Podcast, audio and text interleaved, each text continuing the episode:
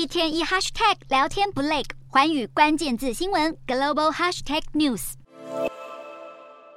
美国联准会主席鲍尔没放鹰，让市场情绪乐观。十一号美股四大指数一起收高，并且由纳斯达克领涨。美股投资人看好美国通膨数据将让联准会放慢升息脚步，不过却可能为去年大幅升值的美元带来压力，使得汇市交易员因此态度观望。追踪美元对六种主要货币的美元指数，今年九月之后飙破一百一十四的高点，十一月后却一路向南，近期更徘徊在一百零三关口。十一号盘中五十天移动均线更低于了两百天的移动均线。是美元指数两年半以来首次出现死亡交叉，凸显美元近期仍有贬值的压力。更有专家预测，美元今年将先稳后贬。另一方面，市场预期欧洲央行会持续采取强硬的鹰派立场，以货币紧缩政策来因应高通膨，因此为欧元带来了支撑，引发市场押宝。美国联储会政策将会比欧洲央行更早转向鸽派，意味着美欧之间的利差有望进一步缩小，也是美元汇价的另一大压力来源。